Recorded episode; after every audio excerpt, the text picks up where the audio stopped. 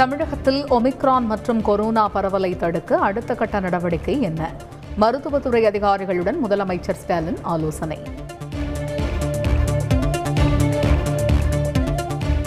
Omicron corona பரவலை தடுக்க கூடுதல் கட்டுப்பாடுகள் விதிக்க வாய்ப்பு. முதலமைச்சர் ஆலோசனையில் சுகாதாரத்துறை பரிந்துரை என தகவல்.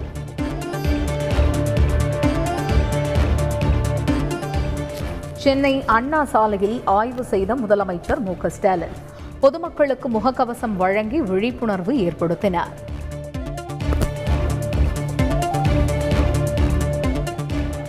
தமிழகம் முழுவதும் உள்ள அம்மா மினி கிளினிக்குகளை மூட நடவடிக்கை. மக்கள் நல்வாழ்வுத்துறை அமைச்சர் மா சுப்பிரமணியன் தகவல்.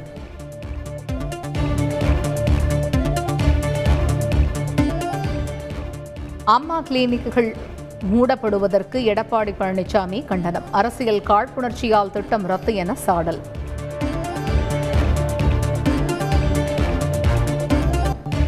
ரேஷன் கடைகளில் பொங்கல் பரிசு தொகுப்பு விநியோகம். முதலமைச்சர் மு க ஸ்டாலின் துவக்கி வைத்தார்.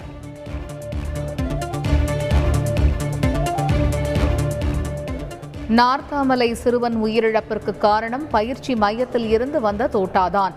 மாவட்ட ஆட்சியரிடம் விசாரணை அறிக்கை தாக்கல்.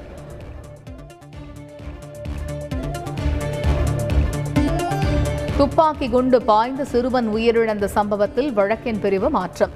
தமிழக காவல்துறை மீதும் வழக்கு பதிவு.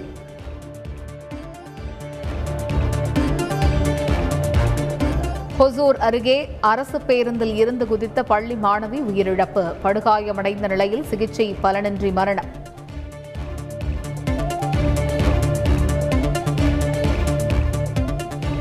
சென்னை திருவான்மியூர் ரயில் நிலைய கொள்ளை சம்பவத்தில் ரயில்வே ஊழியர் மனைவியுடன் கைது. கொள்ளை நாடகமாடியது போலீஸ் விசாரணையில் அம்பலம்.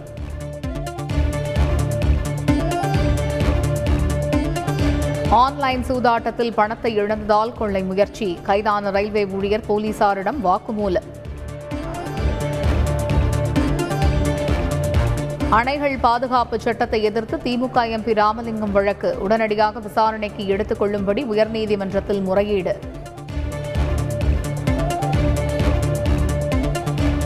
லடாக் எல்லையில் அறுபதனாயிரம் ராணுவ வீரர்களை குவித்த சீனா. இந்தியாவும் பதிலடியாக படைகளை குவிப்பதால் பதற்றம்.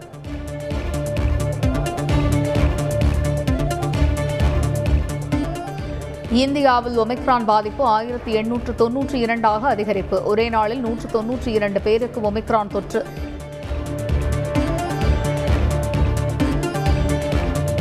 ஒமிக்ரான் பரவலால் பஞ்சாபில் பள்ளி கல்லூரிகளில் நேரடி வகுப்புகள் நிறுத்தம். ஆன்லைன் வழியில் வகுப்புகள் நடைபெறும் என அறிவிப்பு.